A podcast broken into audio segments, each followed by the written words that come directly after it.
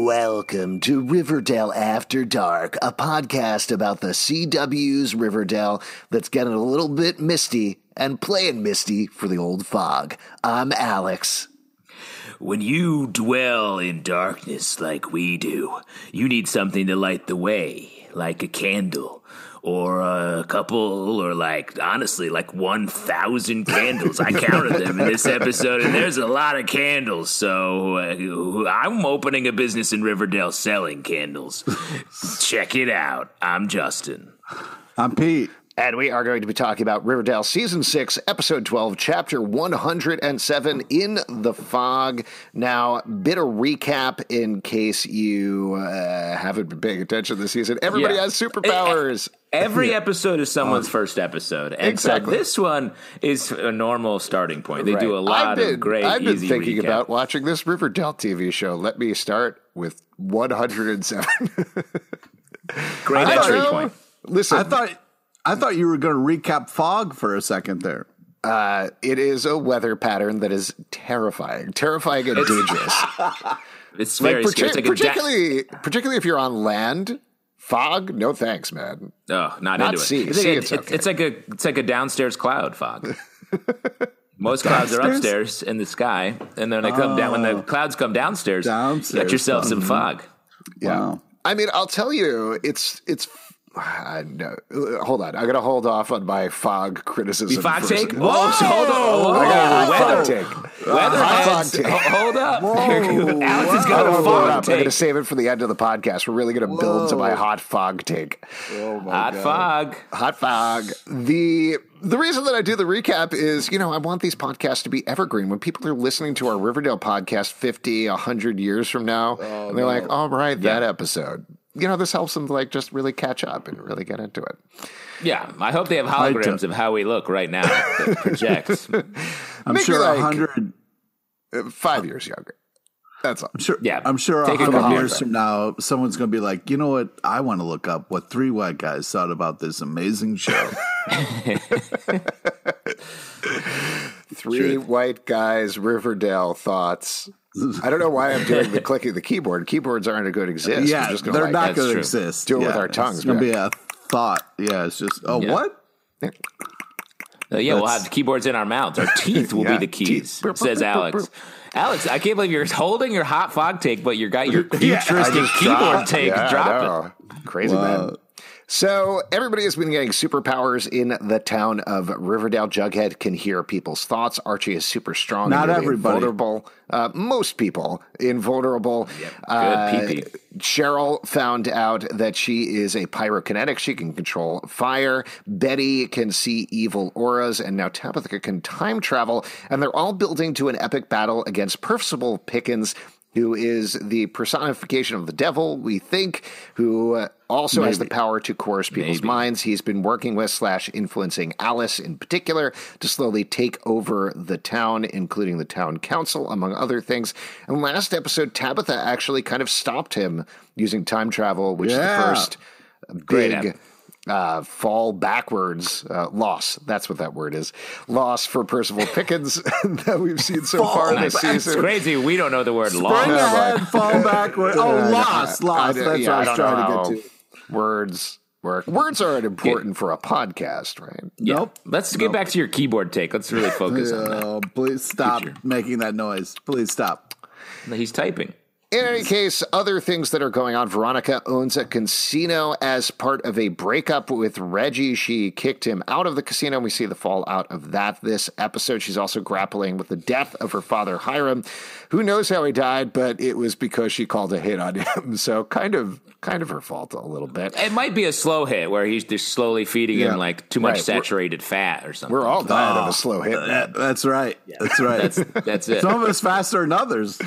Life Kevin, is the ultimate. Ultimate slow hitman is what they say. Kevin has also been under the thrall of Percival Pickens, oh, though the other thing that he is dealing with, unclear whether it has to do with Percival or not, though I'd venture probably a little bit, is he is in a custody battle with Toni and Fangs for baby Anthony. Both Fangs and Kevin, when they were married, had the baby and adopted the baby, um, or were supposed to adopt the baby, but that all kind of fell apart. And back in the day, he had a little bit of things with Moose, who left town as a trucker. We also delve into the Gargoyle King, who was the villain back in season three. Ooh, I won't get too much into that. What a flashback that was. Very uh, exciting. Yeah. And Penelope Blossom is Cheryl's mom. There's a lot of history you need mm-hmm. to delve into there, but the short version is she has always gone directly for Cheryl and hated Cheryl. We finally get to the root of that in this episode, which is a very big deal. And uh, she's Archie, back in the habit. You, oh, oh, come uh, on, man. Come on, man. Best pun in the business. Sister Act two, back in the habit. Archie and Betty are together. Jughead and Tabitha are together. Veronica and Reggie are broken up. Toni and Fangs are together. And we do delve into a lot of relationship stuff and have actual conversations this episode. That was the big thing critically that I want to talk about right off. I love this episode. Well, critically, mm-hmm. positively critically, talking about it in a critical aspect. Uh, the I love this episode because they took the time to give everybody conversations that they should have, mind yeah. you, had season, season and a half ago. But I thought that was great. Like, going into this episode, I expected the whole fog thing would be this terrifying, spooky monsters coming out of the fog, it all is. over the nest. Are you, you serious? Al- you didn't yeah. see it in the school? Poor Kev barely made it out of there. That was a dream, man. Or was it? Because we woke up, the fog was coming into the room. We, we woke up. We woke up? Were yeah, you we there? Woke, well, yeah. We're all watching it and inside it at the same time, right? Oh, yeah. Maybe this episode of Riverdale was just us having a collective dream. Sorry, I forgot to recap the character of Pete LePage on this character. That's a long one. I don't know if we got time for this. We got time for that. Well, that goes way back. There's a lot of deep stuff going on there. Uh, yeah, I, I loved I loved the conversations. I thought that was great to spend the time. There were so many like good emotional moments. We haven't gotten that was for so long on the show. It made me very happy to see. It almost felt like they were like, okay, put a fog up so everyone just sits still for a second yeah, so we can, can we deal with some stuff. Force everybody to be in one place. Uh, yeah. I tell totally. you. Well, I I love that. Like, I loved. But, yeah. Wait, wait, wait. Oh, wait. yeah. Go if ahead. You're going to say critically and not bring up big candles. I mean, this was an episode for like Yankee candles, like every candle company, yeah. they must have all had the, a huge. I know. And let's all take a second. And, in sales. I let's mean, all take on. a second and list all the big candle companies. We got Yankee yeah, yeah, Candle, yeah, and let's go around the horn. Pete, you're up next. name a name another candle company real quick. Alex, it's your turn next. Yeah. Just make Doesn't sure you Bath got one. Doesn't Bath and Body Works sell candles, or am I thinking? Oh, cool. Something? Yeah, the, the I nice mean, yeah, job. sure. Any place is, has a candle, but yeah. I'm just saying, Target, big candle, J C big Body. candle, big candle works in mysterious ways. That's why we don't know the name. Big yeah. Candle is the Percival Pickens of our reality. Oh, whoa! Wow, wow. That's crazy. Because you know what thank everyone you. has in their home? Candles. Yeah, and I Pete, mean, thank you for you bringing that up in a critical respect. I really appreciate that. And yeah, Pete, for people who don't know, if you had allowed me to do the recap, I would talk about the ten years you worked at candle critic dot com. Uh, yeah. uh, you did terrible work there.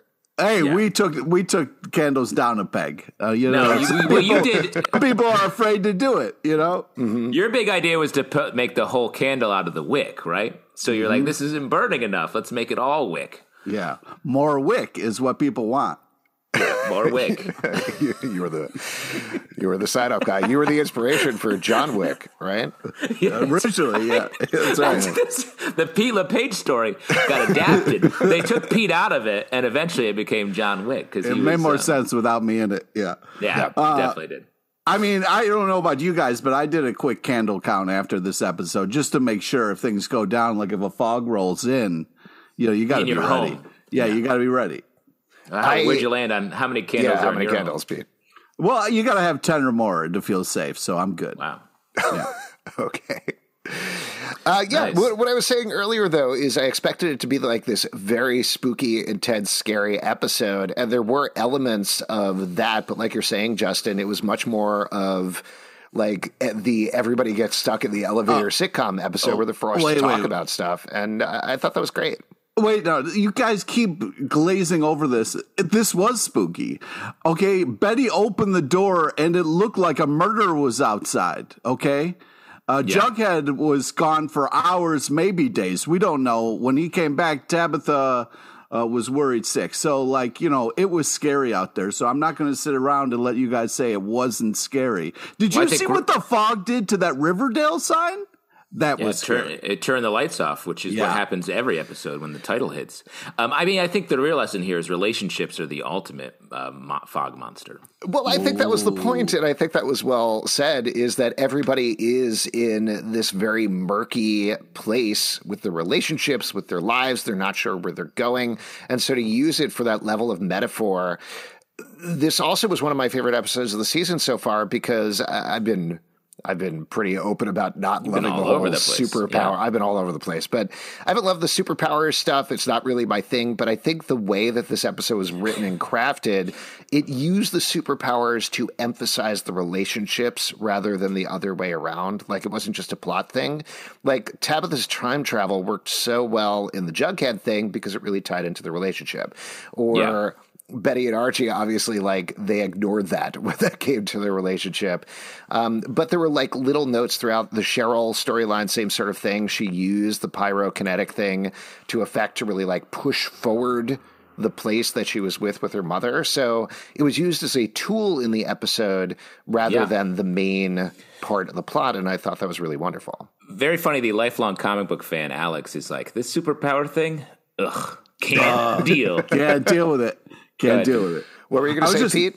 I just, I, I was, uh, I, I'm still just a little disappointed that we're not addressing the fog here. Um, it, if what do you if we've been doing no, no, nothing no. but talking about the fog. No, no. If you opened your door and saw yeah. a creepy person in the fog, and and you know that there is this person called the Trash Guy Killer out there, would you just close the door and just like make out and be like, hey, there's nothing wrong. Like, everybody be cool. There's just a creepy dude outside. No big deal. I don't want to complicate this too much, but did you guys see how ripped the trash bag killer is this episode? Because yeah, if I saw him different... out there, I might be like a little conflicted. Wow, interesting. So you would be like, oh, maybe I'll leave this door unlocked. I don't yeah. know yeah. what's happening. I mean, he's got a com- he's got a tight bod, that trash bag killer. Oh my right. God. You love trash bags. It's a turn on for you. And the fact Absolutely. that he's got washboard abs is a whole, just another bonus. Yeah, my um, biggest turn on is Tuesdays and Thursdays. That's when I take out the garbage. Garbage day, yeah. Oh, garbage wow. day. Uh, two well, garbage you get, days. Look you at get this. Two popular. garbage days? What kind of okay, Prince Albert? What the fuck? You guys don't? You take out trash on the first day and trash and recycling on the second day. What? Honestly, really, uh, the fact that I know we—I mean, we—I'm sure we do have more garbage days, and there's garbage trucks driving Ours. around Brooklyn. Ed. I yeah. just, I just stick to the what I know. Uh, okay. I, just, okay. I don't, don't go chasing waterfalls outside your apartment. Don't go chasing waterfalls when it comes to multiple garbage days. Um, but what I was going to say is um, we had talked about Glenn being the trash bag killer. Based mm-hmm. on that ripped body, my theory of Glenn is over. Unless Glenn was ripped for a brief time in the middle. He just worked out for a couple of days, did a bunch he, of Wii sports. What? It did. Moose is also pretty ripped. Like, Moose just mysteriously being like, hey, yeah, I was, once they shut down the highway because I'm a trucker, I was like, oh. You think okay. Moose is the trash bag? I don't think Moose is no. ripped. Moose is yeah. bearing out. Like, he is a bear right now. Yeah, I it's think nice. that's fair. Well, let's talk about all, because Moose showing up, I was like, isn't Moose dead, cult, gargoyle, trucker? I was like, which of these wild things? Moose is like the catch-all for any season on Riverdale, and the fact that he shows up, I'm like, one hundred percent Moose is going to end up Moose being sighting. Fog. Moose is fog. Moose yeah, is going to be is fog. A, I thought it was the magical fog bringing Moose back to life here for Kevin. But uh, but let's talk about the Kevin storyline in general, because um, I they I love Tabitha in the beginning being like, they're like talking about what to do in the town. And she's like, Kevin is a person. I was like, yes, thank you, Tabitha. yeah. He's a friend of ours. yeah. Great uh, news to be reminded of that. And then yeah. we get um, Kevin fighting with Toni and, and all that. And that we got actually got a nice arc for Kevin in this episode. Fangs ends up being the one who is like becoming a bit of a oh, villain man, in their Fangs. relationship, getting a little aggressive out there. Yeah. But then you have like but Kevin Fangs and, being hurt by Kevin, which, you know, I get it. Like, he left you high and dry one time, and now it's like you can't reschedule a meeting because of the fog. But everybody did. I I. I don't know. I schedule a lot time. of stuff based on fun. I know you want to I talk bet. about Kevin. Just while we're talking about the Fangs thing for a little bit, I think I'm having a hard time processing my emotions towards the Toni Fangs relationship. But I also, even beyond that, Fangs is like a loose cannon at this point. Him being like, we got to raise yeah. baby Anthony to kill ghoulies, or ghoulies are going to kill him. Kill him. I know. And that Tony's was like, what a weird just line. Back up the truck for a second, Fangs. He's like, I want to raise my kid old school. Yeah. yeah, which, like, I get it. Like, there's a certain level of I understand what Fangs is going through, but maybe there's something about the performance that's just a little too insanely over the top, even for Riverdale for me, where it's just he's he's intense. And then him screaming uh, almost at Kevin by the end of the episode. Again, yeah. it was like, I was like, just take it like down ten percent, Fangs, and then I, I will really, understand where you're coming from. Although I'm very curious, like, how uh, Fangs would raise that kid. Like, is it like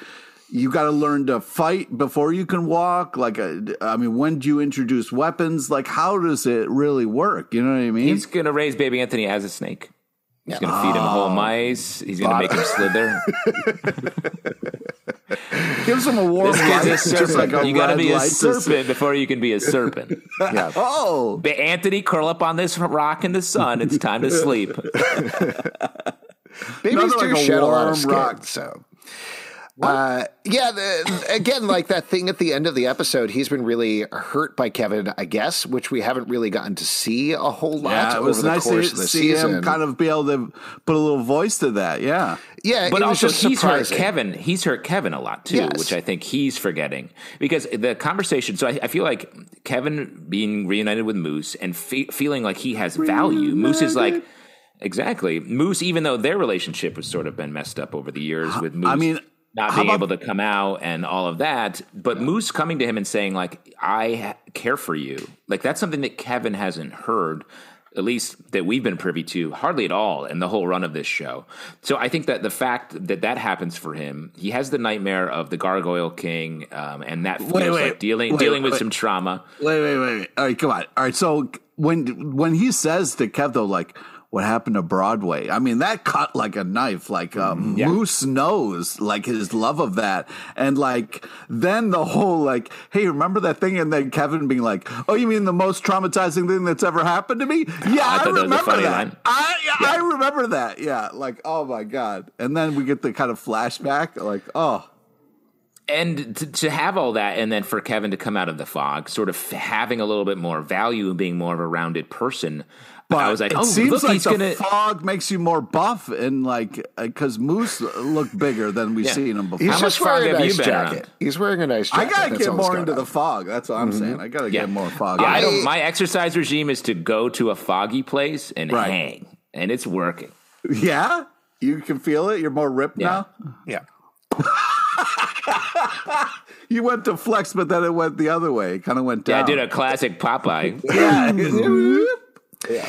The You're low on spinach. I thought the Kevin Moose relationship is great. It was so nice to be reminded of that. It gave me it fondly took me back to Bizarro Dale, the episode, yeah. which is like yeah. the most romantic Kevin Moose episode.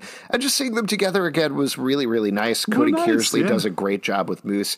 Um, I also on the nightmare front, the lighting that they used in the hallway was the same lighting that they used for prom night when the Gargoyle yeah. King yeah. attacks. And I thought that was just like a fun little lighting throwback there to remind us of yeah. that. Um, so uh, just to kind of wrap up the Kevin Moose storyline here, What do you think it means? I do think there is meaning to the fact that he still sees the fog in the hallway when nobody else in the episode does.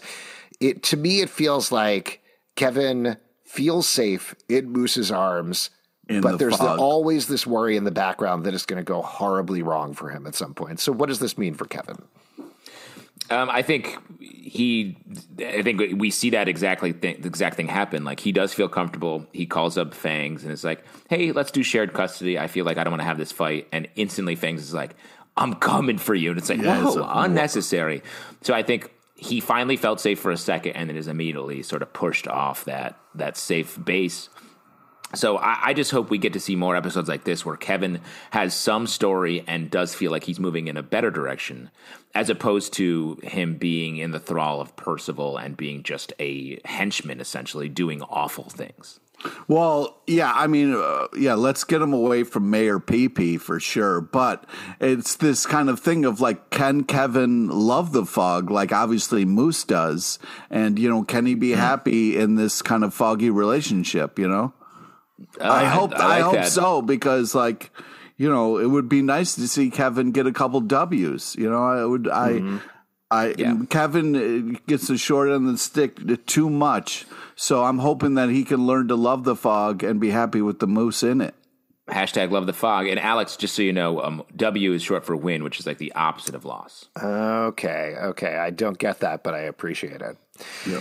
Why don't we move on to one of the other storylines? I'm sure there's other things that we can talk about there, uh, but we can talk about Cheryl's. That's sort of off on its own a little bit. And some big stuff goes down. Broad overview of this storyline is Penelope comes back. She is a nun now. She is training with the Sisters uh, of the Quiet Mercy in the Himalayas. And she needs I mean, to... Yes, no, let's just, let's just take okay. a breath and sure. enjoy our, our yeah. the show. I mean, this is just fun. You know, like, uh, Cheryl's mom comes back. Back, completely dressed as a nun, and goes, "I've been in the H- Himalayas. I've now joined this." Like, I mean, what a show! How, the fact that this could happen and it makes complete sense to be like, "Oh yeah, this is right in line with what's happening." Just, like, I, I mean, unbelievable. I, I agree completely. When she shows up in the nun's habit, and Cheryl is us in that moment, and she's like, "You're an ex-dom, convicted yeah. felon, serial killer, and now you're a nun." And yeah. that made me think of: is there someone on staff at Riverdale who, like, lives is like the Doctor Curdle, who's the historian, where they're like, "Hey, um, call up um the historian and ask her what's happening, uh, what what the history of Penelope is," and she's like, "Yeah, I'll tell you." It's Man, just an, it's well, so wait, person. That is like, is that the story editor's job, or is it the continuity chief, or um, line producer's job? No, no, no. no um, no, uh, it would be a script supervisor, sort script of on an episode by right. episode basis, but um, in the longer term, it'd be, you know, just like a more of a showrunnery. I'll tell you what, task. that has to be. If there is somebody who legitimately feels very strongly about keeping the continuity of Riverdale, I feel so bad for them, because the show so purposefully ignores continuity all the time, down to, not to jump out of the storyline, but Alice frames up this thing where she's like, um, oh, this is going to be the worst fog since the Great Fog of nineteen twenty-two. If you remember, we celebrated the seventy-fifth anniversary Jubilee, and I think like season one or season two, which doesn't time out with that at all. So they've already established that Riverdale was established seventy-five years earlier, but also was around in nineteen twenty-two, and also I think was around in like the sixteen hundreds at the same time. So that person has to be I tearing buy. their hair out. Yeah. The fog was the first chocolate shop, and then later came the buildings. um, but yes, it is a, it is, well, I do think this season especially, they've been done a big, a lot of work to reminding us of all of the wild things that have happened on this show. So much of this show is now like, hey, you character, remember you were this, this, and this, and now you're this. Uh, that happened to Moose for Moose in this episode. And of course here with, um, uh, with Penelope coming back. Yeah. I mean, the the whole Alice flex of like, I'm the media in this town. Like, I can, uh, don't worry, I'll keep everybody inside, being like, the fog that we haven't seen in a hundred years is back. Everyone stay inside the fog. The well, fog is coming. The fog. And I, I, I actually really like, I mean, Alice is becoming a great villain. She's like, you are mad at her, I think, throughout this episode at the beginning and the end. She has this Welcome to Night Vale, if you know that podcast, vibe when she's doing that bit about the fog, talking about how horrible it is. And I love that she goes into great, takes pains to be like, and here's how I'm going to get around the weather girl to do our fog announcement. I was like, like well, what? Who cares? Just Why go on and do the weather. You don't need to explain no, this. And let me be honest, is there a weather person at this network, or is it just uh, Alice who, doing a million Who is jobs? Alice's boss, and why is Alice allowed to do any story she wants? I have a better question. Time. Is clearly in Pops, the T V is turned to R I V W all day long. What is that programming like? Alice yeah. comes on, does a five-minute interview with Percival every day, clearly, and then she pops in and does the weather. What is the other content for the rest of the day? What's going on on that channel? Well, I'm sure Alice does some, like, readings of her favorite um, uh, poetry. Mm-hmm. I feel like it's the Alice Alice show nonstop. Right. All Alice, all she's going to be so be, hoarse by the end of the day. There's got to yeah. be so many F C C violations against her. It's unbelievable. You don't I see bet, her. I bet she does a live Riverdale podcast. Oh, jeez. You think she's doing – which one is she of the three of us? Is she sort of – Who's the Alice on this podcast? Yeah. No, who's who? Yeah, oh, she would question. be. Who's the she, Alex? Alice makes a lot of sense. Uh, that does make sense. Yeah, that does. Uh, I we were talking about Cheryl's storyline. okay, yes. talking about yeah, that please. Yeah. So, so yeah, the, oh, go ahead, Pete. I would just say, like, Sh- Cheryl's mom showing up in, uh, you know, full nunned out and being like, could could I please have a, a warm bed and some scrumptious meal? I-, I was just like, oh, my God. And Cheryl having to make this tough decision of, like, no, I banished you, but, like, I guess I'll let you use the shower and I'll feed you, like... Pretty big of Cheryl. Pretty nice. Like, could have easily turned her away and, you know... I mean, with everything else that's going on, I don't know if we would have felt that bad about it. But, like, uh, the fact that she opened her a home back up to her insane mom is uh, – it says a lot about Cheryl. I mean, the thing is, maybe I'm foolish, but I do sort of buy her story. Mm-hmm. Here. Like, she does seem like she's not – she didn't – we didn't uh, see her wink. I, I don't we know. didn't see it's, the mask fall. It's it, she said, I've been in the Himalayas. I mean, that is a pristine nun outfit that looks like it was just bought. You know what I mean? She's like, like spinning. Barely, she's like sound of she's sound yeah, of music out exactly. there. She's spinning around, yelling at, at so the mountains. So there's two things here, right? Like, to treat this legitimately. One is, yes, I do believe her, and she's absolutely saying this. But that doesn't preclude her from being absolutely evil in the next episode yeah. or being like, Yes. Now I fly. Now, now I yeah. fly of my own command.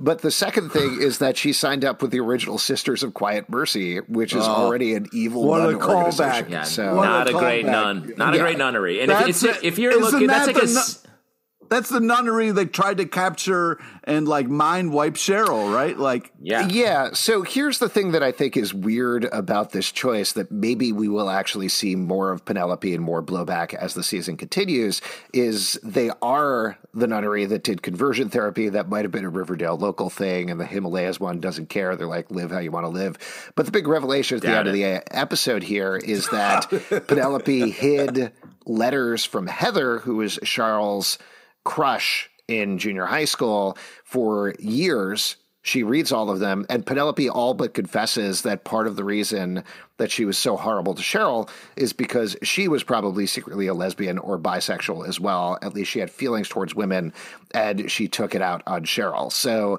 if they do conversion therapy at this Sisters of the Quiet Mercy, this is going to be a big problem for Penelope going forward uh, if they do want to return to that plot line. I, I, I wonder just, if they'll go. I wonder if they go back to that. I do think that it will still be evil, mm-hmm. but probably in a different way, I would guess. Um, but like, if when you're applying to nunneries, the Sisterhood of the Quiet Mercy has got to be a safety nunnery. Like, you want to aim a little bit higher, I think. A safety to one nunnery. of the more the more prestigious. Yeah, nunnery. But I mean, I actually that's the thing. You can't action and got rejected. Yeah, yeah you got to be. You can't have Cheryl's mom's resume and get into a, a nicer nunnery. You're going to only get into... Isn't that the whole point of nunneries, though? To take you clean how you are as you present yourself without worrying about your past? I don't know. I sure? haven't dropped by. A, I haven't dropped by a lot of nunneries. Sure. Alex, you're more I of mean, a nunnery guy. It's been guy, a while right? since I've seen Sister Act. I, that's my only real. Uh, it's good of research. How they work. Yeah. You got to get back in the habit. Oh boy. Good. Let's make sure we get that in a couple more times, just yeah. to be very clear. just about one. It. Well, just one for the yeah. rule of threes, guys. That's a but come on principle. Though, like Cheryl, Cheryl being like. Seeing her go right for the doll, which she kind of is dressed like that creepy doll a little bit, and then immediately blows out the candle, turns it over, and smacks her mom in the head. I mean, this is just great Cheryl content. I mean, this is just Cheryl. It was great. And then, like I said earlier, the way that she reveals she's pyrokinetic by turning up the heat on Penelope and saying, you know what, this is it. This is enough. Uh, and that does work as this torture to force Penelope to be like, wait, wait, wait, wait, wait. I have these letters from Heather. That's what I wanted to tell you. I thought that was a great character use of the power. Yeah. Yeah, but it's also a perfect, like, Cheryl's evil mom being like, I could fake to be a nun, come back in there and drop this one more bomb on her. And then, like, it's all part of her evil plan. Well, but this is a bomb that she drops on Cheryl that actually makes her feel better, I think. The fact that she wasn't just ignored by Heather when she was young, that Heather did write her letters, even though her mom was keeping them. It does feel, at least, I don't know what the... the punishment for Hev- for uh, Cheryl is by her doing that. So it does feel like she she is doing something that is actually making Cheryl feel better for a change. Right, but that's what I mean. It's part of her evil plan to get back in uh, to the house on Cheryl's good side. Uh, I don't trust it, man. She just yeah. wants to get back in those walls, the most comfortable place to sleep in the world. Uh, I, I am know. very excited about Heather Where's coming. Nana Rose? I was like, where's Nana Rose? Why isn't she seeing what's going on? Like, oh. Wasn't available yeah, is this Nana, episode. Is Nana Rose a doll yet? Or like a, a, a weather well, formation? I'll check with the script supervisor. We'll find out. The love the Heather moments. I thought Madeline Petch really crushed it in terms of the emotion of these scenes. Yeah. Very excited to see this character finally come into the show after teasing it for so many seasons. This is a great plot line to go back to. It's going to mean a lot, not just for Cheryl, but I think ultimately for Cheryl and Toni as well, as those things continue to progress there. So however that sort of upends the apple cart and turns around the relationship things, I think it's going to be really interesting to watch. Agreed. Why? Yeah, the, oh, yep. It's, it's very exciting to get this kind of like intro of a new character. You know, but it's kind of like our, we're trying to get people away from the uh, Cheryl and Toni of it all, which, you know, I'm not on board with. I'm still fighting. I, I don't it. think it's going to take Cheryl away from Cheryl is already as far away from Toni as humanly possible. They're in yeah. entirely different plot still lines. Still a chance. But still a chance. Seeing Cheryl with her junior high crush, whatever happens, if it works, if it doesn't work, Uh, we don't know anything about what Heather is like now. It's going to cause a reaction from Toni, which Toni is already at a place where she's having friction with Fangs. So yeah. we're heading towards some drama. How it turns out, we'll see, but I'm excited to watch. And it. you got Fangs. Yeah, Fangs is sort of slipping off the map, I think, uh, giving into some anger. I feel like we're not just headed to drama. We're maybe headed to Shoney. And I also have a theory about we have um, – there's been a lot of talk about what powers are coming. With Veronica, I think Alex, he speculated getting some sort of ice power. Um, what if that goes to Toni? Mm. Because then it puts that her and Cheryl on like a nice sort of track. Fire their, and their, ice. Their and that does tie into the other. whole water ghost water. thing. Yeah. So, so yeah, it could be water and fire. Water is warm ice. Just like okay. fog is downstairs okay. cloud. Oh, my God. I'm sort of the weather girl of this podcast oh, that wow. Alice is trying to oust. I hope you never get sick or I'm jumping into your spot. Alice, because you're that Alice, I know. Mm-hmm, mm-hmm. So that's going to be really good. Why don't we jump over and talk about Veronica and Reggie, because oh. this is non-powered, as we mentioned, neither of them have powers, but over the course of this episode, because they're both trapped in the casino alone, they play a little strip poker, they hook up again, and then uh, have a real non-fight conversation about their relationship that seemingly finally ends it for good. Again, just on an emotional level, I thought this was great. And giving Camila yeah. Mendes and Charles Melton a chance to really like flex their acting muscles, it was a pleasure to watch, even though it was very sad. I uh, I really, this is the only time I'll agree with you, Alex, about the whole like uh, good for people to kind of talk about their relationships. I, I thought mm. the way that they okay. talked about. Not going to delve into that too much. uh, yeah. I thought the way that they Let talked. Enjoy. The way that they talked about uh, their relationship and the way they kind of like uh, hashed things out was was very cool. And the fact that like Reggie uh, stuck up for himself was like, yo, that painting is creepy A F.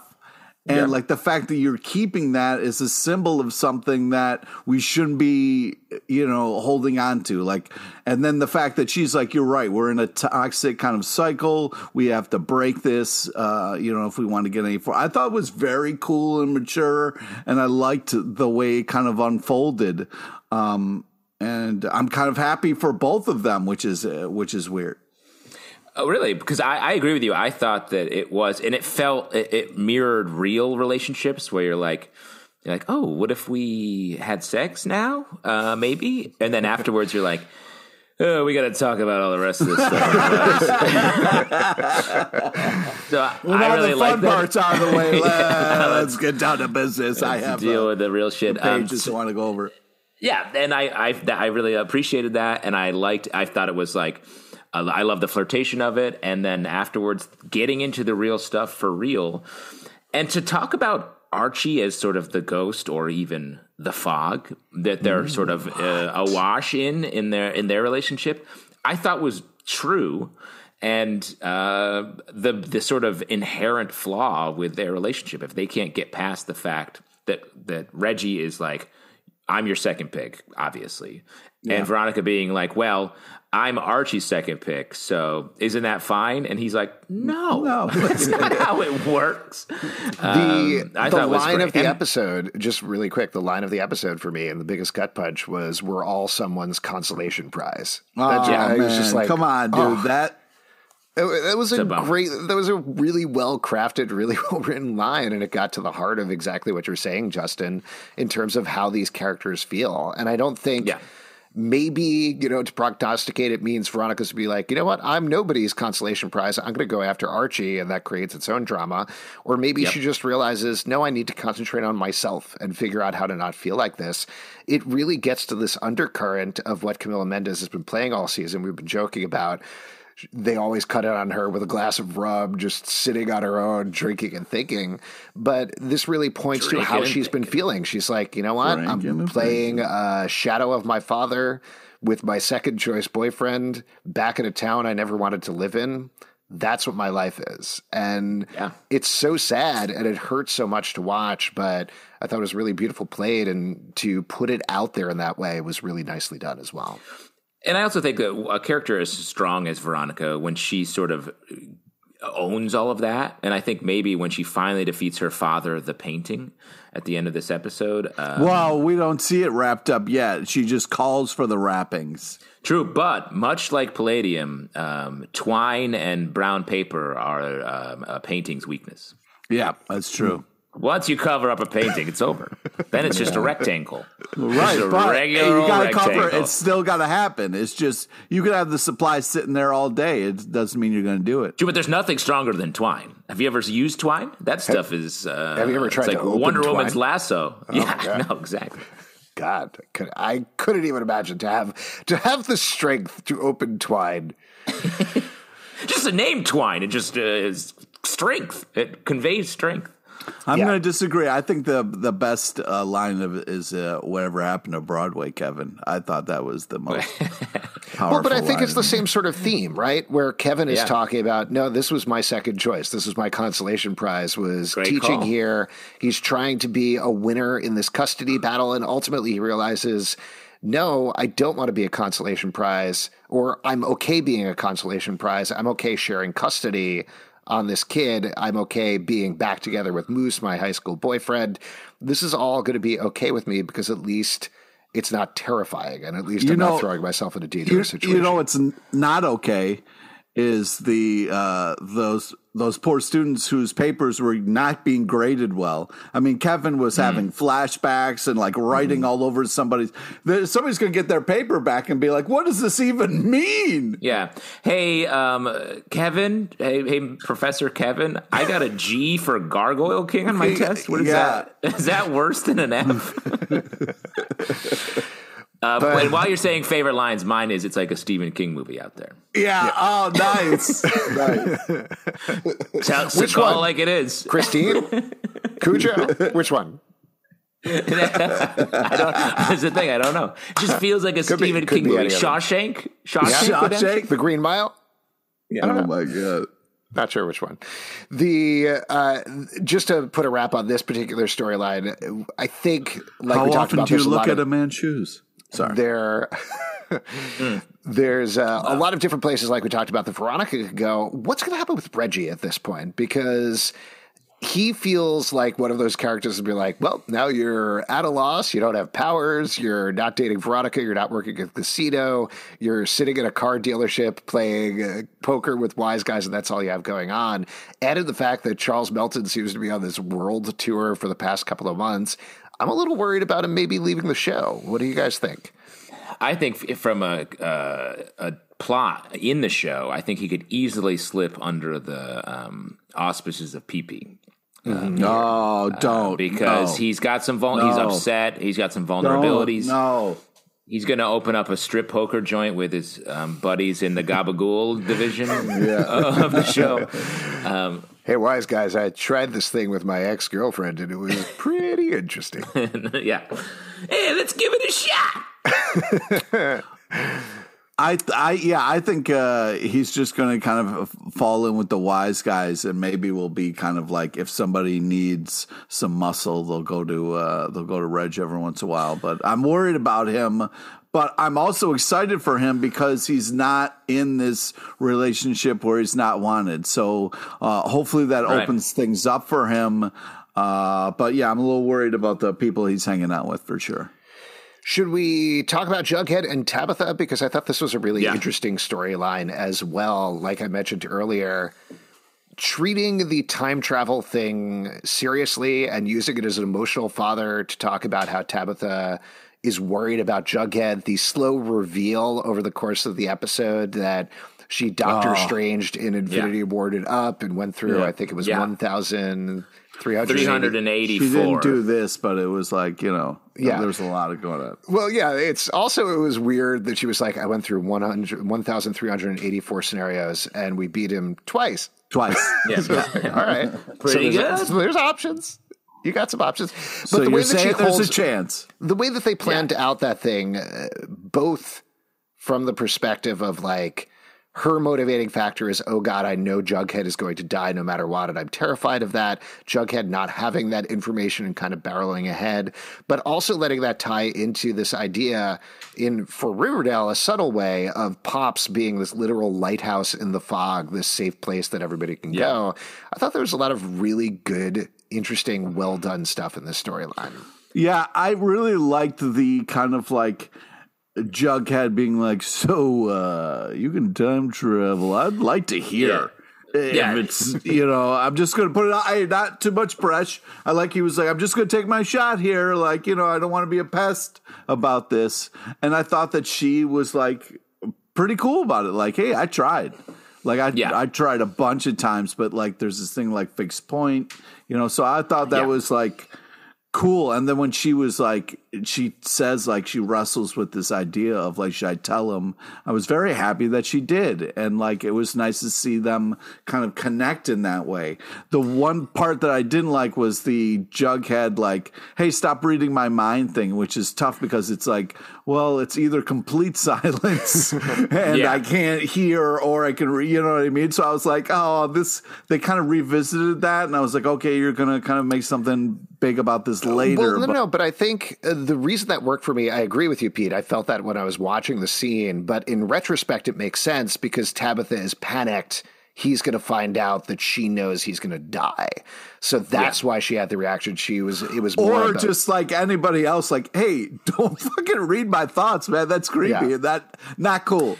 And I feel like he can't help if he's using that to hear anything, like it's going to be hard to be like, is that a thought or something you're saying? uh, it's hard to like, tell I the can't. I, it's not like I could turn it off and on. There's degrees, yeah. I guess. Um, yeah, I mean, I agree with. Uh, first off, I love Jughead's turtleneck look right from the jump. I was like, this guy is not. He's got. He's wearing his um, his author uh, headshot look mm-hmm. already, mm-hmm. so that's exciting. And then secondly, yeah, Pete, I, you said it already, but like the thing of Jughead at the beginning being like, hey, babe, um, there's a couple things I want to talk to you about. Ketchup, we got we got enough ketchup, good. Um, I filled up all the ketchups. Those ketchups are good. Yeah, um, yeah, yeah. Just wanted to check the sugar packets are all set up. Napkins and you, you, set. So wait, you time traveled. Uh, cool. Cool, cool, cool. That, I guess that's the bigger one I want to talk about. Like, he so casually walks up to it. I thought was super funny. And then it, the way at the at the end of the episode, once Tabitha tells him this horrible situation that they're in, and that Jughead is sort of the hero. Basically, she's like, you're the only one that can match Percival. Yeah. You're his other when it comes to um, brain powers. He's just like, we'll figure it out. I'm just like, this well, guy's confident. Well, but I he's like not, the, though. Oh, go ahead, the, the, the way that he kind of was like, hey, just... we can't give up hope was beautiful. I mean, it was like this thing of like, hey, we've done it twice. I know things are bad and maybe I'm going to die, but like kind of it's a, it really felt like Jughead's hero moment and he wasn't a douche about it. Like he was yeah. very cool about it. He was just like, hey, you know, we can't give up hope. And I was like, that's that's beautiful, man. Well, I think, I first of all, I love the line, sadly, this is not the first time I've been destined to die. Just yeah, that's what I'm saying. Minutes. He's just like, I've been here before. Uh, I come on, it's Riverdale. It's Riverdale. This show's insane. Yeah, did you see Alice's podcast earlier? This show's crazy. Yeah, she's crazy. The, uh, she didn't know the, the word loss at the beginning, and then later she nailed it. The... Uh, look that Cole Sprouse gives, though, when he's hugging Tabitha at the end, I do think there's a lot of things that you could read into that. One is that he's worried about Tabitha, but I do think there's an underlying thing of him being like, it's okay, we'll get through this, we'll figure this out, uh, it's not fate, et cetera. But he's not sure. Like, obviously, he's yeah. still worried about it. He just oh, doesn't want to worry her more. They held on to that hug for a reason. Like, we're going to cut back to that hug, and he's going to be like, hey, time travel. And she's going to be like, Jughead, no. And he's going to come on, please. Oh, interesting. Yeah. yeah. That could yeah, be. They're going to cut back to that hug and be like, we have been hugging for three episodes. yeah. Please. Well, that's why I always come back to the hug, man. I always do long hugs just in case it's a fixed point for time travel. yes. Also, that's, that's shout smart. out to, I love how they're playing Tabitha now. She is now, now at the point where she is so fed up with all of this. Her read on when the news report comes up at the end revealing that Percival is now the mayor of Riverdale, her, oh brother, now what, was made yeah. me laugh out loud. Well, she's done it one thousand three hundred eighty-four totally. times. Of course, she's just like, oh, here goes Alice again, spouting off uh, about the mayor. But I also thought it was very funny in that scene where the, uh, Percival, Alice is just like Percival's mayor, and Jughead's like Dictator Pickens. Made me think like, hey, um, have you driven through Riverdale? It's that town with the dictator. That one town that has it. All the other towns are cute, upstate yeah. towns. Most and of then Riverdale has a dictator. Yeah. yeah. The, I also like that move. I thought that was really smart from a plot direction that we're all, as viewers, we're so focused on everybody's relationship and these big discussions they're having and all the moves they're going through that you do forget about Percival and Alice. Or at least I forgot yeah. about them through most of the episode. And then at the end, when it comes out like, oh, of course he made this move where they dissolved the council. Of course he became mayor. Well, yeah. because you're so – I, as a viewer, you're so focused on other things that are going on with these characters that you love. Uh, and it's the same sort of thing. Like it was a sleight of hand thing of making you look at the fog so you're not looking over here when this other thing's happened. But so it was good. Wh- What would be nice, though, is if Tabitha's been through all these different things, people could, could start coming to Tabitha and being like, hey, did this happen? Uh, can you help mm-hmm. me with this? Like, should I stay with Veronica or maybe I should the, move on? Like, the time travel thing is like a total potential quagmire. You're yeah. at a, I think Diggity. that was part of the reason for her explaining things the way she did, where she was like, ah, yeah, it's really complicated. I've done it a bunch of times. Let's not worry about it. Because they yes. shouldn't do that. Like, we can't well, have those conversations constantly on the show. Yeah, I agree constantly, but we could have one later where the character yeah, like who couple. is maybe at a, a tipping point, like Veronica, go to Tabitha and be like, hey, can you walk me through two different scenarios? Where one where Archie marries Veronica and one where Archie marries Betty. Do you think that's something that's ever been done before? Anybody and here the, read comic books? I know, no, Alex, you hate really. them, but I don't like them. Yeah. Uh, just to name it, there was a comic book series where famously six, six issues where in the first three, um, I think it was Archie and Veronica were married. In the second, Archie and Betty were married. And Archie sort of saw both sides of his life that way. I thought, I thought in this episode, I thought that could be some potential fodder for a future episode. Could you imagine what would happen if the end of the season, they figure out like the only way of saving the world is if Archie marries Veronica? Yeah, I mean, that's crazy. And Archie's like, like, sure, I don't yeah, know. Sure, like, uh, whatever. It's cool. Uh, uh, yeah, no, they, that's, that would be crazy. But I, we could see a scenario where, like, Tabitha travels to two different branching view, uh, futures, and we do see exactly what it would like going forward. That would be fun. I'd watch that. Sometimes well, one thing before we move on uh, to kind of talk about the, the Cheryl Heather relationship, like I, I got a lot of high hopes because this, you know, gives a lot of shout outs to The Notebook, where there's uh, letters, and it's basically quoted as said, she wrote you letters almost every day, which is an exact quote uh, from The Notebook. So, I think, uh, you know, I mean, that's a lot of other be... stuff happens in The Notebook that I don't think is going to happen in this show, but I like where your head's at. Why don't we jump Humbert. to the last storyline, which is Betty and Archie. Over the course of this, they hang out in the house together. The big news is we find out that Betty's period is late. So she doesn't know whether she's pregnant or not. They can't get a pregnancy test until the fog lifts. So they take the time to have a conversation. We find out Betty's backstory with T B K, how she Oof. actually got out Oof. of that trap. It's very harrowing. And then Archie pledges himself to her no matter what. He says he's all in, whatever the results of the pregnancy test. And by the end, the big cliffhanger here is we see them looking at the pregnancy test, but we don't get the answer. Yeah, but they don't look happy. Uh... They do not look happy. They look very sad when they look at it. Well, that's because those tests are confusing, Pete. Sure. Yeah. It's yeah. Like how many sure. lines? Yeah. Uh, what does this they look line at her mean? Like there's a plus and uh, an at symbol. What does that mean? Yeah. Which one is that? It, Check the directions. They look at it, and it's a tiny well, gargoyle. You gotta king at, head. You got to know. You got to go there online and at the company, and then they tell you. If you yeah. don't at them, they not, don't uh, I mean, on that note, not many people know this, but the Gargoyle King alphabet actually came from pregnancy tests. Yeah, it's true. That's wow. where they, wow. they original, you can have a little baby with horns. I did appreciate hands. I did appreciate Betty being kind of like, hey, what are we doing here? Although it was interesting that Archie was like, what do you mean I'm totes in love with you? And she was like, okay. Why was this the third time they've had that conversation? That was I, my I mean, I, question. Because this, when you're not feeling it, maybe sometimes you ask again because you're like, "Are we know. are we still into this?" Uh, I feel like ever. I feel like there's some sort of selective amnesia going on here where they keep forgetting they're in a relationship. Well, they've got a lot going on. Let's sure. just say that. Uh, so maybe you forget, like, what? Oh, what did we say our status is? Because I got to say, based on the kiss.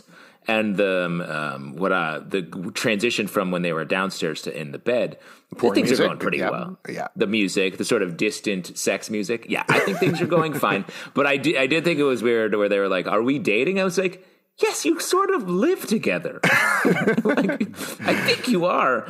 Um, but uh, it feels like it feels like they are dating, but it also feels like there's some sort of cloud of trouble over this relationship. I give I give uh, them a lot of credit. If someone snuck in my back door, it was like, hey, I think uh, there's a creepy person outside. I don't know if I would be able to just like make out and go on with my life. I feel like it would be like, hey, we need to come up with a plan if this serial killer is then going to come in and try to kill us. I, you know, that maybe is just me. It was surprising to me that that didn't come back in any way. I wonder if we are going to find out that that creeper, for example, is the person who called Betty and Archie about the bomb. We still haven't gotten any clarity about that. Maybe there is somebody lurking and watching Betty who is not T B K. It sounded but, like on the old ham radio, uh, there was a mention of a bomb in a basement. Mm-hmm. Yeah, there was something going on there, too. I couldn't really hear what was yeah. happening when Tabitha was listening to the ham radio. So there's there's some clues being laid down for something that I think is going to pay off down the line. Reality seems very loose here. Like the ham mm-hmm. radio felt like a signal was coming in. That guy. We, we have, didn't see Archie's dog all episode. Yeah. yeah, that was foremost on my mind, too. Yeah, exactly. Still nothing the, about the, the cat. Betty Archie the, thing. The I N G O. yeah, to your point, like I, I thought this conversation was great. I love this. I loved this backstory, the way that Betty played it. It was horrifying, extremely harrowing and upsetting, other than ripped T B K. And Archie explaining why he's staying in Riverdale again. You know, he's given this speech before, but I think it's always good to double down on it. And obviously it was important to talk about with Betty potentially being pregnant. So overall, like a lot of the things in the episode, I thought it was good to give these characters time to actually talk, so that hopefully in three episodes time, we don't again have to be like, so are we dating? Or as they're holding their baby, like, are we dating? Little Archie Junior is wondering if we're dating. It, was it was it weird to anybody else that like she was like, yeah, I had to like uh, cut up this body in front of uh, you know, and Archie was just like, cool, cool, cool. Hey, let me tell you a story about how uh, I live in Riverdale and uh, how I plan to be here for a long time. It, I, I mean, mean, I would think that was weird, but this is Archie we're talking about. All right, okay. I, you know, I would have maybe had some questions, or at least been like, hey. When Betty said that they played some classical music while T B K was standing behind her and sort of showing her how to dismember how the body. To do it. And with his guidance, I was able. Do you to- think the classical music was "Unchained Melody" by the Righteous Brothers? Ooh, nice. Was I don't know like if that's considered ghost? classical, but uh, yeah, point, it was Ghost. This, it was yeah, Ghost. It was like a Ghost-style thing. Oh, my love. Beautiful. Wow. My I, darling. I feel like anytime Archie's given the opportunity to give his River, I'm the spirit of Riverdale speech, he will. Like at the Cheryl and inevitable Cheryl and Toni wedding.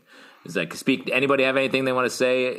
Archie's going to stand I, I'm up gonna and be I'm going to throw like, something out there. This is just a theory. I'm just developing this right now. But Archie has that, like, very shocking red hair, right? Like, what mm-hmm. is also usually very red in specific places? A parrot. Do you think that Archie is secretly a, a large human parrot and only knows I'm, I'm so certain glad you phrases said parrot. Like, I'm the spirit of Riverdale. Interesting. So what are we doing here? What?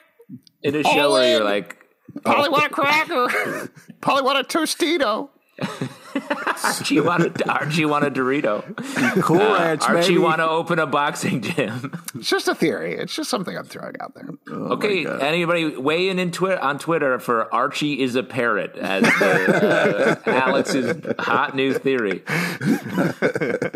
Okay, Mister Cat Briefcase. The, more believable and established. More believable. Established history.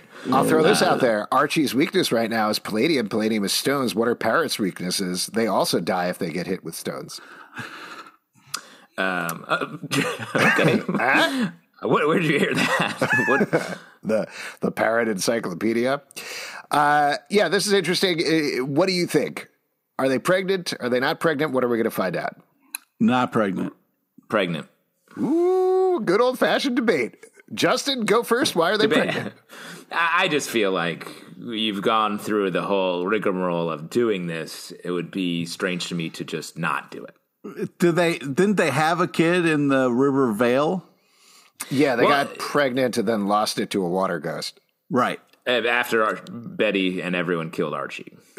Right. But let me throw this out to you. Um, I'm starting to think of Rivervale as almost like an overture um, mm-hmm. from uh, like Ooh, when you're cl- seeing an classical orchestra. music.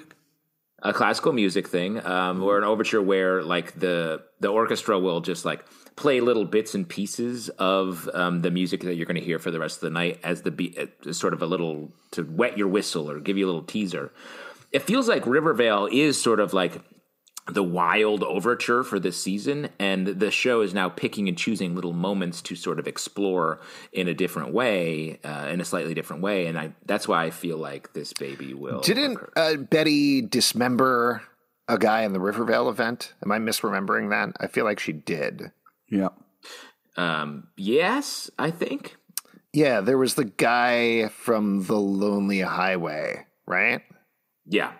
Yeah, I don't know. Maybe uh-huh. I'm misremembering that, but but that I, I think season? You're right. Like, I think they are having things reverberate and change in different ways. I'll throw out there because I was a little torn between positive or negative with the pregnancy test. I think if it had been earlier in the episode, it would have been negative so you could see their reactions and them say, mm. okay, you know what, but I'm still all in, even because of this negative pregnancy test, or maybe that actually would have caused some different emotional reactions. As is, at the end of the episode, I do think it's positive, and then we're going to pick up with what does that mean for them going forward as a relationship? How do they tell yeah. people that they're pregnant? Betty obviously has significant issues with her mom having her very young and out of wedlock, and Polly also having a baby out of wedlock. So what does that mean for her? What does that mean for her family history? And I think there's a lot more interesting things to play with Betty if she does have to deal with this than if she's I, negative and they just kind of move on from there. I think it's going to be like Toffee. We're never going to hear about it again. And oh, baby in a like, briefcase? Yeah, we're just going to be like, mm. oh, wait, didn't that, wasn't that too a far. thing? And they'll be like, what? No, there was, yeah. Yeah, that's too far. Before we wrap think, up here. Well, oh, yeah, before, well, before I got to just get up a couple things. Do you think Polly was a parrot? Famous parrot name. I mean, maybe they're all parrots. Wow. Wow. I don't know. Um, and I, one You're big making thing that, some really convincing arguments here, Justin. for, your, your, for my parent, Archie's parrot theory. Hashtag, Hashtag Archie's Archie a parrot. parrot. Yep. Um, I, I found this to be some strange behavior from Betty. She has a calendar with very large numbers. Very but large But she makes number. very tiny very X's on the calendar. Very small X's. Yeah. Also, the calendar seems to indicate that it's January in Riverdale, which is also kind of confusing, but I'll, I'll roll with that. Um, also, I, like... What was the X for? For the, the days day. she has a calendar period. Yeah. Oh, I thought it was like, you know. This uh, like, day's over. Yep. like you cross do people, do, does anyone do that in real life? Or do you, that's just a movie thing, right? Like you're like, well, I finished Monday. Yep. See you later. Yeah. Here comes Tuesday. Um, and the other thing I wanted to say I thought was funny, like uh, Moose says this, the lonely highway was shut down. Does that mean the whole road? They were just like, can't drive here anymore. I yeah, guess, all those truckers can, lost yeah. their job. I guess what about all the people that live on that road? Maybe it yeah. got shut down for big truck driving. Like uh, trucks are not allowed to drive there. They need to stay on the friendly highway or something. Wow. Okay. Um, uh, any other moments from the episode you want to call out? I'll mention I like the line, "Coop to town." That was fun. That was a fun turn mm-hmm. of phrase. Uh, I just, I'm all for uh, Cheryl talking about how she's a dragon now. Mm-hmm. Yeah. I mean, it's uh, very Game of Thrones. Oh, also, I liked Toni, Toni and Fag's little argument about the serpents and the reference that she's going to try to call them the Sweetwater Serpents and that they're going to be kind of sort of a guardian angels type thing. That was super fun. Um, that certainly points to more friction between Toni and Fangs as well, but I like that name. That was cute. Um, yeah. Uh, what do we? What's our um, Moose Kevin ship name? Is it Mevin? Oh, it's Coos. Coos. Coos. Coos. Coos. I like Coos. Coos. Moose. It's Coos. I prefer Mevin because uh, mm. then we can say Mevin is heaven or Mever- Ooh, Mevin is. Oh. I like saying the Coos is loose. The coos is loose. I will say that. Yes, it is. And, oh, were you guys at the end of the episode when they have the iPhone alarm for the pregnancy test? Were you guys kind of like, did you jump at that a little bit? Because that's the same alarm that I have on my phone. So I immediately looked over at my phone. I was like, oh, oh God, wow. my phone's going off. Uh-oh. Yeah, time to wake up. Yeah, right? um, I My with, thing with that was I was like, and when I've had uh, pregnancy tests, weights, we didn't set an alarm. Like it's not like in the second you need to be like, oh, hurry, look. It's yeah. now oh, we have this. If you thing. go too far, then you're not pregnant anymore. Exactly. Yeah, that's definitely you got, you not how couple, they work. You got a couple seconds window, and then that image disappears forever. Exactly. The real, for those of you that have never looked at a pregnancy test, um, it's mostly like, is that a line? Is that, it looks like a, the very What color faint, is that? What color? Yeah. It really is, even for as many times as you look at the instructions, only when the test is finished are you like, what are the rules of this? I forgot completely. All right, before we wrap up here, who was the M V P this episode? Pete, who's your M V P? Uh, I got to go with uh, uh, Superpower Cheryl. Uh, you know, it's just it's a lot of fun, and she really brings a lot to uh, to this episode. So I was happy she was here. Justin, what about uh, you? Tough call here because, you know, I got to shout out that Barchi love we have in this episode. Uh, oh, but really? I, Yeah, I didn't I, see it. I didn't. I oh, didn't you missed it. it. Interesting. Yeah, I, I like it. that yeah. you've gone Barchi blind. You just don't yeah. even perceive. Don't it. even. Yeah, black out. Yeah. That's good. Uh, it's probably better for uh, all of us, including yourself. Yeah. Um, but I'm going to go with Veronica in this episode because I thought she had the best sort of um, uh, turn of the scene, and she was the the mature conversation she had with Reggie in the relationship. Really, I was like, great Veronica episode. I wanted to give it up for Veronica as well, but just to do something different, I'll say Moose. It was just nice seeing him back here. Yeah. Nice seeing him with Kevin. Just I like Cody Kearsley on the show. I hope the news that he's joining as the P E teacher means we're going to see him in a more recurring capacity over the course of the season. Because I think it's just a potential. Yeah, we could exactly. Like a whole dodgeball episode or climbing the, climb rope. the ropes. Yes. There wow. Like that. Oh, we have very similar high school experiences. Gym things. Gym things, ropes, locker rooms, dodgeball. That's it. We're, uh, we're, we're who we are.